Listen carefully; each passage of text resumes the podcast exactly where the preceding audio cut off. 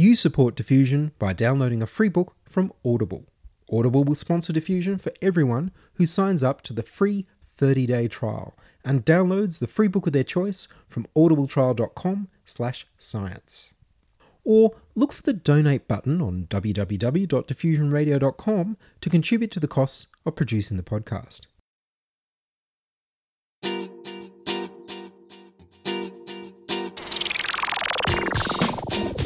Diffusion. The international science radio show. We have a bouncer on the doors of perception. The good, the bad, the ugly, It gets pretty exciting. the myths, the truths. Toxicology, Astroseismology. magnetism, the dark side. Genetically engineered potatoes. Planetoid. Planetoid. I love that word. Hello and welcome to Diffusion. Sit back and relax while we inject weird and wonderful science directly into your brain. I'm Ian Wolfe. On this edition, galactic halos light up walls. But first, here's the news.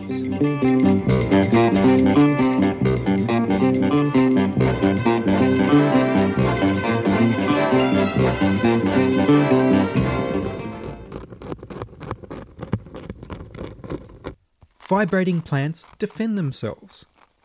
Heidi Appel and Rex Cocroft at the University of Missouri have discovered that a plant related to cabbage and mustard released extra repellent mustard oil when it was played the sounds of caterpillars munching on its leaves, but not in response to other sounds at the same frequencies. A traditional contact microphone would have been too heavy on the tiny leaves and changed the signal. Instead, they recorded the sound using a laser microphone and a reflective piece of material attached to the leaf.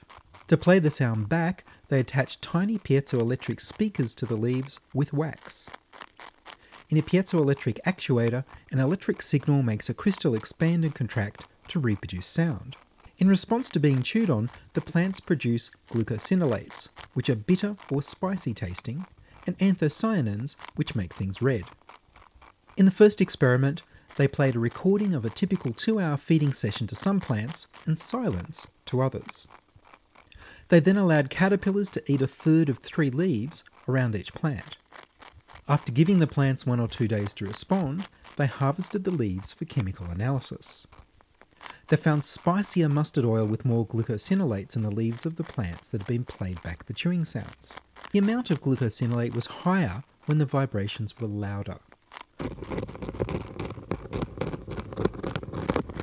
Of course, they only compared sounds with no sounds, and all the plants were munched on. So, in the next experiments, they narrowed things down.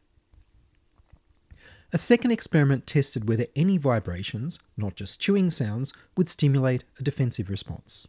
This time, they looked for changes in anthocyanin and found an increase only when it was chewing noises, not wind or a leaf hopper mating song. The wind vibrations were recorded by directing a small fan on a similar plant and recording the leaf vibrations. The leaf hopper mating song was chosen because it has a similar frequency spectrum to the chewing noises, but a different pattern. They also tested whether the leaves released protective substances when no caterpillars chewed on them after playback. However, the extra anthocyanin was only released when the leaves on plants that had heard the chewing vibration playback were chewed on themselves by real caterpillars. This means that the leaves were primed by the sounds, ready to release anthocyanins to repel insects. The researchers are left thinking that either the vibrations from the leaves spread throughout the plant and vibrated the other leaves enough for them to show this effect, or else the vibrated leaves signaled to the rest of the plant by an electrical or chemical signal, possibly an airborne chemical signal. Further research will establish how the signalling happens. The paper was titled Plants Respond to Leaf Vibrations Caused by Insect Herbivore Chewing and was published in the journal Oecologia. So plants can be primed to better repel the next insects that take a bite by being played chewing sounds. If a tree is munched in the forest, maybe other plants can hear and get ready. Leaf munching sounds were courtesy of videographer Roger Meissen from the University of Missouri. Vitamin deficiency from heartburn drugs. If you suffer from heartburn or gastric reflux disease, the acid from your stomach rises and burns your throat. As well as being unpleasant, it can lead to laryngitis, trigger asthma attacks, and over the long term cause the throat cancer known as Barrett's esophagus. Most medications treat reflux disease by reducing the acidity of the stomach so that when it rises up to your throat, it doesn't burn as much. Unfortunately, a new study shows that lowering the stomach's natural acidity can prevent you from absorbing all of the vitamin B12 in your food, leading to a deficiency. The vitamin B12 deficiency symptoms can be worse than the original reflux. Most reflux medications are proton pump inhibitors such as Nexium, Prilosec, Losec, and so on. Others can be histamine 2 receptor antagonists like Zantac. Both these kinds of drugs can lead to vitamin B12 deficiency.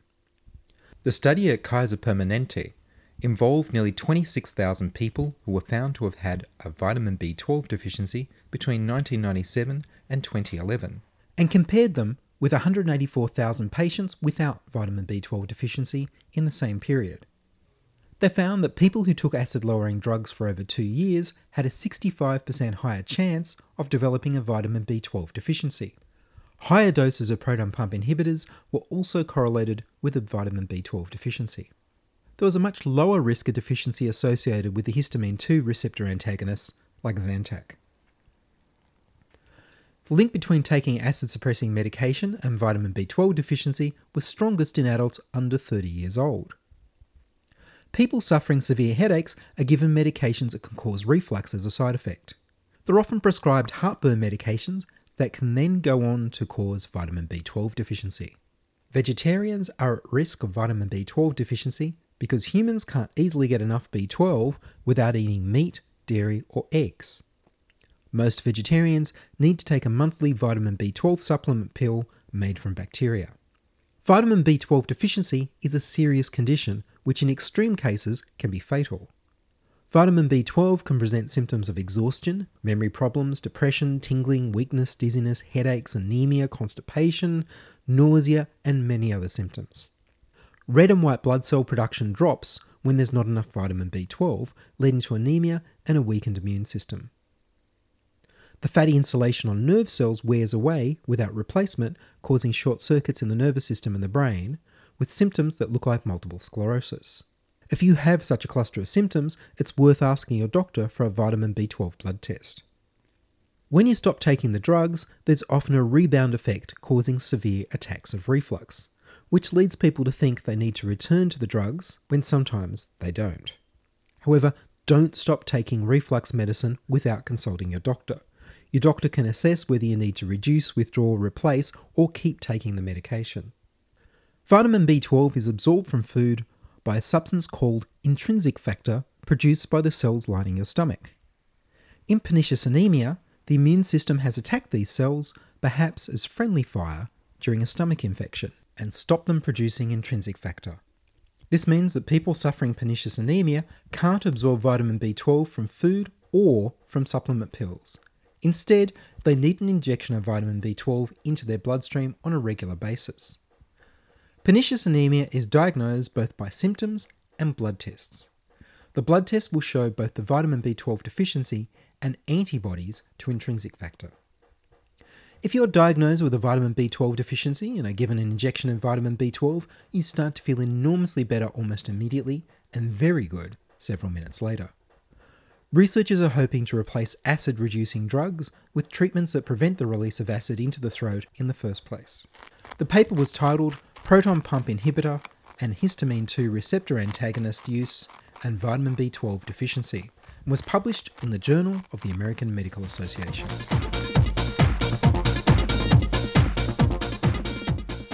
You're listening to Ian Wolfe on Diffusion Science Radio.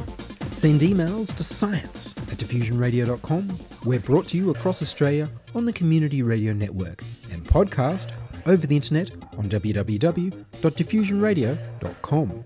Vanessa Moss is soon to be a postdoc at the University of Sydney, affiliated with the Centre for All Sky Astrophysics, CAASTRO.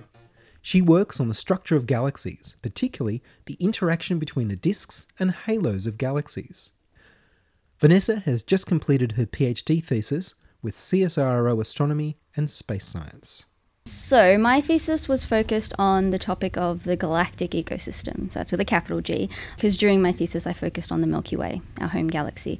Uh, and so, if you think of an ecosystem, then the way it applies to galaxies is you know, we have this balance between outflow, so this is energetic events in the disk of a galaxy, uh, supernovae, and you also have infall, which is due to interactions with other galaxies and the intergalactic environment surrounding our galaxy.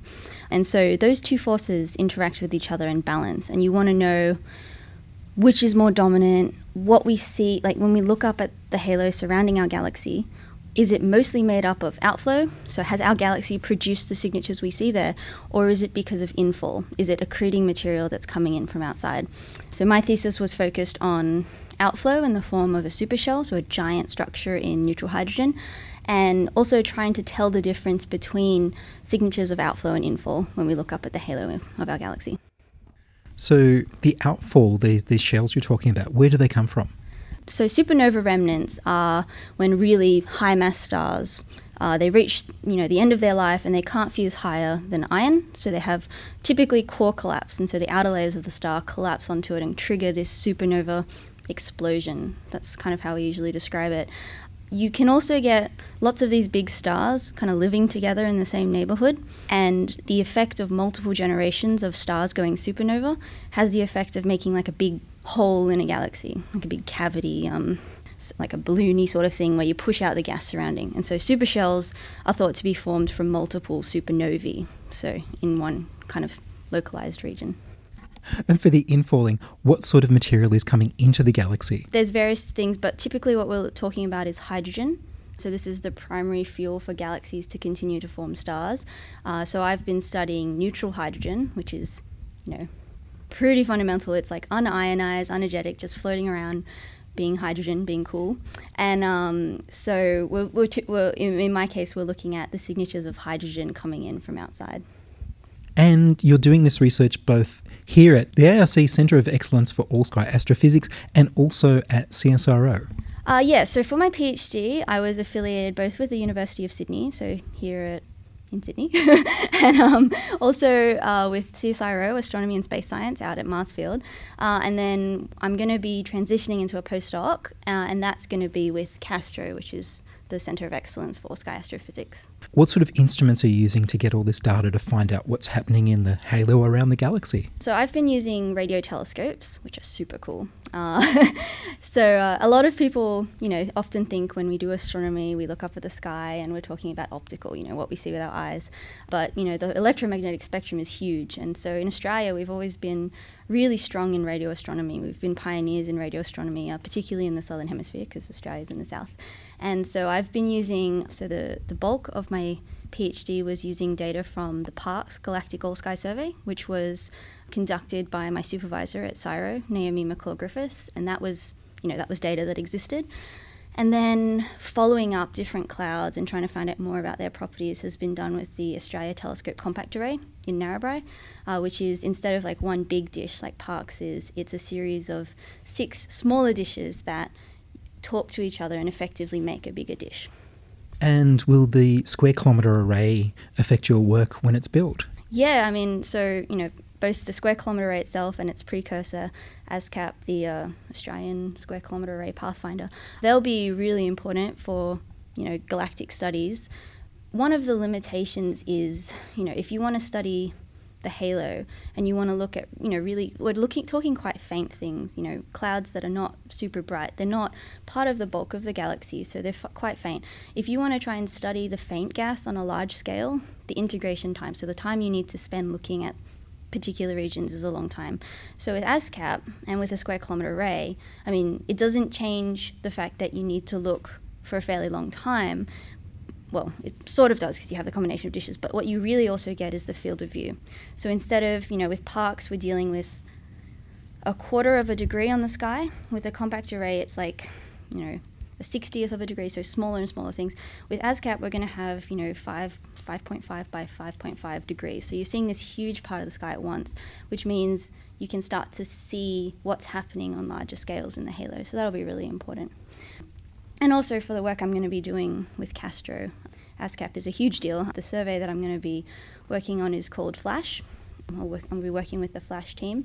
That stands for the First Large Absorption Survey of H1. I was trying to think of it because I thought it was this H1 survey, and then that's like FLARS, and that doesn't sound very cool. Like so anyway, so it's FLASH, and that's actually really exploiting the wide fields of view that ASKAP has to offer. So you're looking, instead of at our galaxy, you're looking at galaxies much, much further back in time to try and see what their neutral hydrogen content looks like. And you don't necessarily know if you're going to detect the absorption signal. So by having the wide field of view, you can survey many more galaxies at once. So you can, you know, have a really good chance of detecting large numbers of absorbing galaxies at high redshift. And what inspired you in the first place to, to look into this? Uh, do you mean to be in astronomy? Uh, that's a good question. so, I mean, I'm not one of those people that say, you know, I looked through a telescope when I was five and saw Jupiter. I was like, oh. But, you know, I guess from a young age, I was always really interested in science. You know, just my parents took me to observatories and science museums, and I always really enjoyed science and thought it was a really cool thing. In high school, like I never really liked physics when it was back at the wedges and pulley stage, but uh, at the later part of high school, I had a, a teacher, Kevin Marnie, and he was like an amazing physics teacher. He made it fun, he made it interesting, and he made it relevant. And that had a huge influence on me deciding to do physics at university. Uh, not astronomy at that point, but just physics in general. And then when I was in first year, I had the opportunity to do some research with Anne Green and Tara Murphy, who are actually still here. I see them quite a bit. And um, that was on multi wavelength astronomy. And I just enjoyed it so much, and they were so enthusiastic, and they made it so interesting, and they were really encouraging, and it just like made me want to do, or at least think about doing research at a higher level. And then I stayed in astronomy because it's a pretty awesome, you know, you get to ask really important big questions about the universe, where we came from, where we're going, and you get to use really cool telescopes to do it, so that's pretty fun. Uh, but yeah, I mean, all kinds of science are really interesting to me, but I do find astronomy to be very enjoyable and to be asking really interesting questions. And you've also worked at Sydney Observatory. Yeah, so I'm, I'm a guide, Sydney Observatory. I've been working there for the last, I guess, couple of years. That's actually been really great. Uh, it was uh, it was kind of a random thing, you know. I was getting, I was, I don't know, maybe two years into my PhD, and they were advertising for guides, and uh, I thought this would be really cool because you know, as a as a researcher, as a PhD student, and even further, you do get some chances to interact with the public, to do outreach, but not, you know, not all the time, and not in the context where you have a, a whole bunch of people that are really interested in astronomy and want to learn more about it. And so I really love doing tours there because, well, for one, you've got very rarely do people come to Sydney Observatory without an interest in astronomy. So, you know, they're really, they always want to learn more and they have really great questions. I love the questions that people ask. And it's actually, it's also a really good opportunity to talk about radio astronomy because a lot of people don't have as much awareness about radio astronomy as other kinds, you know, optical astronomy. And, you know, a lot of people don't know what a big role Australia is going to play in the square kilometre array, for example, in the future. So it's cool. Um, what are some of the questions you've most enjoyed that they've asked you? So, I mean, one of the questions that comes around a lot is the question of life. You know, life in our galaxy, life in the universe, because you know it's one of the things we tend to think about. You know, what if there's another human race at a star far away, or you know, not humans, but some sort of carbon-based life form? So that's that's a really interesting question because you can talk about statistically that it's probable that there's life, but then you know SETI's been listening for a while, so why haven't we detected those kind of signals? And just you know talk through the Drake equation, you know how many stars there are in our galaxy. And I think the big limitation that people sometimes don't appreciate and they like like talking about is the communication. So you know the delay in light travel time. Even if we found some sort of evidence of a higher species that could communicate technologically at Alpha Centauri, if we send you know hello to them. It takes 4.4 years to get there. They send hello back, and so you've got you know you've got these huge time periods in human timescales, and I think that's actually a really interesting thing to get people to think about because our galaxy is tiny compared to the universe, and even then we're dealing with huge distances to our nearest star system. Other than the sun, I always get people always call me out on that, but um, but yeah, so so that's one question. Um, sometimes you know you you get really interesting questions like why do we do astronomy? Know, you know, why why do we do science? Why do we ask questions that don't necessarily lead to some measurable, consumable output? Um, and so, you know, there's there's various ways you can approach that, you know, you can talk about the serendipitous kind of parts of science. You know, if there's a lot of the huge world changing things have come about not because people set out and said, okay, let's let's invent Wi-Fi, let's invent the internet, but from people, you know, that were asking some other scientific question and develop tools along the way that helps them to answer that question. So, for example, Wi Fi was from CSIRO or CSIRO, and it was radio astronomers that developed that.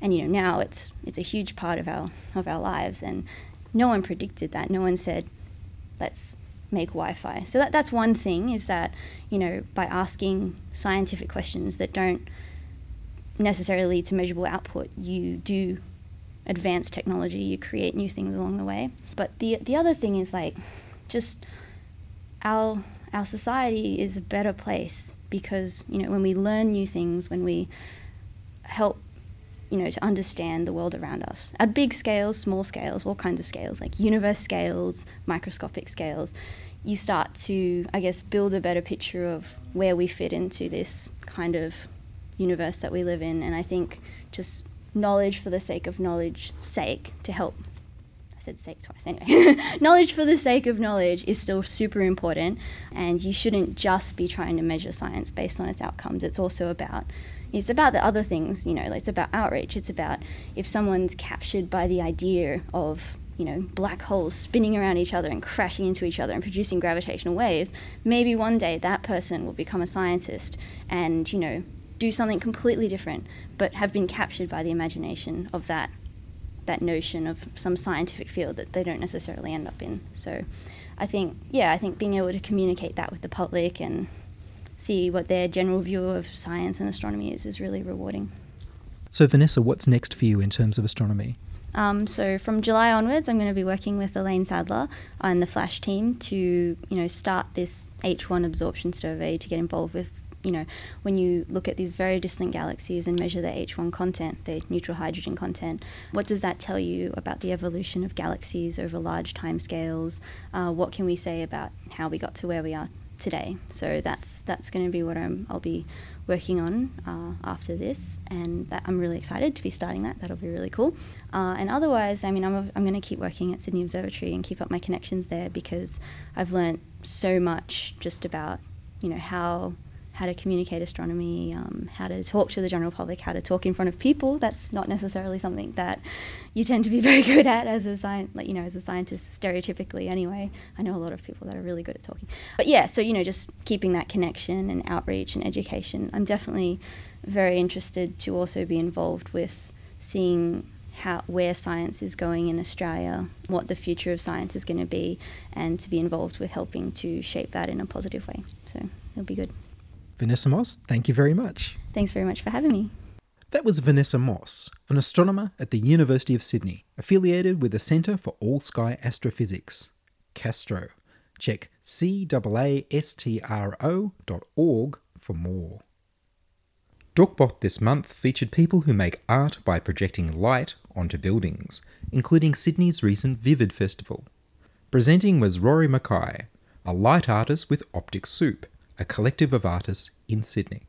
We've just got a projector and an iPad hooked up to each other, just trying some things out, putting some lights up, having some fun, getting people to draw things on the wall. So you're projecting onto the wall? Yeah.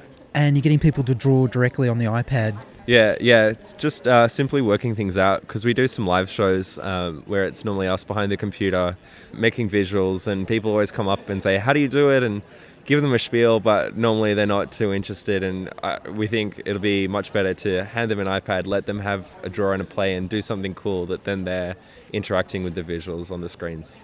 So, what sort of things are people drawing? Is it just simple finger drawing, or, or what, what sort of things have you got? Uh, at the moment, like uh, it's just finger drawing, but in the future, we're going to have geometric shapes coming out, lots of particle effects, using lots of natural textures. So uh, we take photos of leaves and water and all sorts of different things. So then using them in our in our VJing software, which is called VDMX, and then um, you editing editing what they're drawing to make it even more interesting.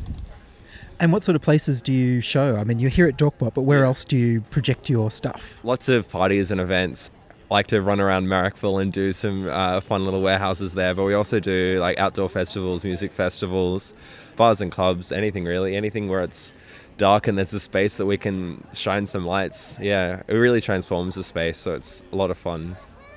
So if people want to try projecting, what do you recommend they start with? Just just go and go and uh, find find a cheap projector. It doesn't need to be any good, but just throw it somewhere and, and see what you can do.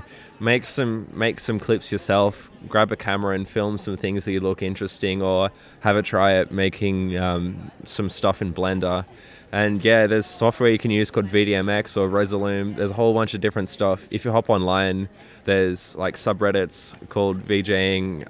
Like there's a Facebook group, VJ uh, Union, and it's just everyone's helping out each other. So just have a look on there and yeah, have a play and get into it. Do you have a website where people can find more of what you do online? Uh, yeah, my website's rorymackay.net. Yeah. So, so how do you spell that? Uh, R R Y M C K A Y dot net. Awesome. Well, thank you very much. Thanks heaps. Yeah. That was Rory Mackay, a light artist with Optic Soup. You can find him online at rorymackay.net. And that's all from us this week on Diffusion. Would you like to join us? We need more people contributing stories to Diffusion. You can send your contributions, opinions, congratulations, standing ovations, gasps of amazement, and helpful suggestions to science at diffusionradio.com. That's science at diffusionradio.com. And please do send me an email so I know you're listening and you'd like to hear more episodes. Please like the Diffusion Science Radio page on Facebook and rate us on iTunes. Checking production this week was Charles Willock. I produce Diffusion, which is broadcast around Australia on the Community Radio Network, and 2HHH in Hornsby, Ku-ring-gai. Diffusion is syndicated on the National Science Foundation's Science 360 internet radio station. Subscribe to our podcast on the Diffusion website, www.diffusionradio.com. That's www.diffusionradio.com. And check the website for videos from the stories in this week's show. You can now hear Diffusion on Stitcher, radio on demand, and on the go. Download the free app from Stitcher.net and review Diffusion. Ask your local radio station to broadcast Diffusion. If you'd like to support Diffusion, please find the PayPal button on www.diffusionradio.com and make a donation to help cover the costs of production. I'm Ian Wolfe. Join us inside your audio device of choice for more science wondering next week on Diffusion Science Radio. Science is fun. It helps you to learn, to know, and to appreciate. When you study science, you may go on field trips. You discover the marvelous interrelationships between all living things. You learn to read the history of the earth as it is written in rocks and fossils. You find out what makes things tick. Everything from a molecule to a living organism. In the study of science is found the most useful and satisfying knowledge of man. Knowledge of his physical world, its past, its present, and its future. And in your moments of relaxation, now and in the years to come, you will find the study of science leading you into fascinating pursuits. Photography, collecting. Why study science? Study science because you will find in the study of science a richer, more rewarding life.